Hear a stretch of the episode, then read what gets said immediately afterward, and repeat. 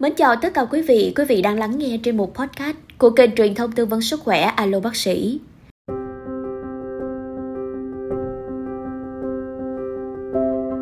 Có thể nói gừng là một trong những loại thảo mộc được sử dụng phổ biến nhất, hay còn gọi là gia vị trong ẩm thực châu Á, mang lại một số lợi ích cho sức khỏe.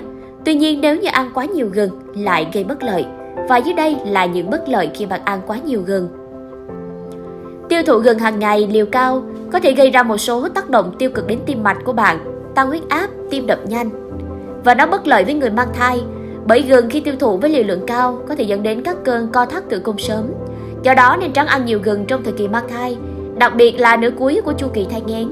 Ăn quá nhiều gừng cũng có thể gây ra chứng ở nóng nghiêm trọng và trào ngược axit trong thời kỳ mang thai. Gừng có thể gây giảm đường máu.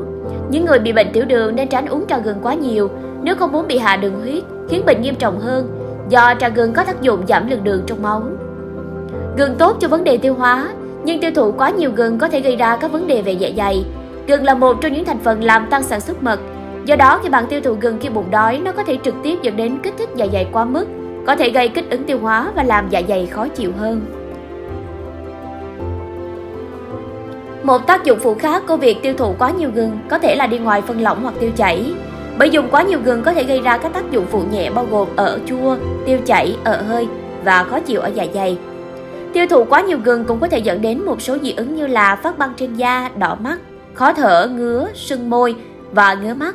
Tất cả đều có thể khởi phát khi dùng quá nhiều gừng. Hy vọng với những thông tin trên đây có thể giúp ích cho quý vị trong việc lựa chọn thực phẩm sử dụng để bảo vệ sức khỏe cho bản thân và những người xung quanh. Thân ái chào và hẹn gặp lại!